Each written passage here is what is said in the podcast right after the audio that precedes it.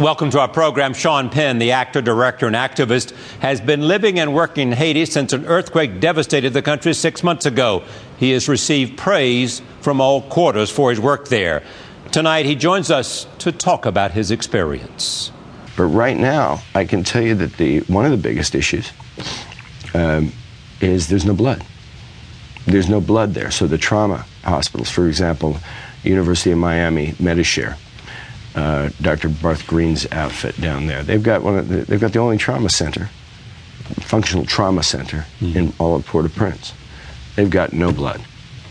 So they were losing as many as three patients a week there, uh, simply because they were sending volunteers down. Haiti through the eyes of Sean Penn, and Sean Penn through the eyes of Haiti. Next.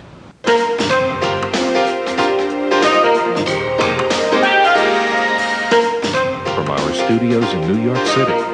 This is Charlie Rose.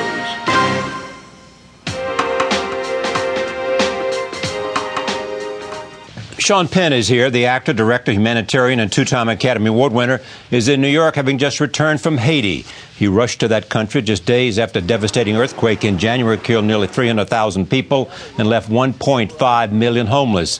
He formed an N G O called J P Haiti Relief Organization. So far, it's built a school, a women's clinic, and a trauma center for children. Today, Sean Penn is running one of Haiti's largest and most efficient camps.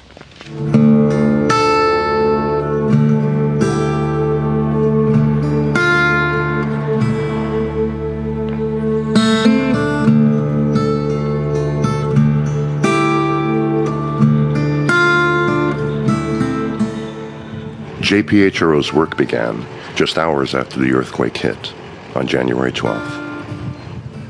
Founder Sean Penn immediately reached out to a large network of emergency management and government contacts, and they quickly mobilized to take action in Haiti. Less than a week after the disaster, J P H R O was on the ground. They brought in much-needed medical supplies and a team of doctors who went to work right away treating patients. At the same time, other J P H R O team members delivered food and medical supplies to numerous camps and orphanages in need. But six months after the disaster, the recovery effort has slowed. Some say it may have stalled.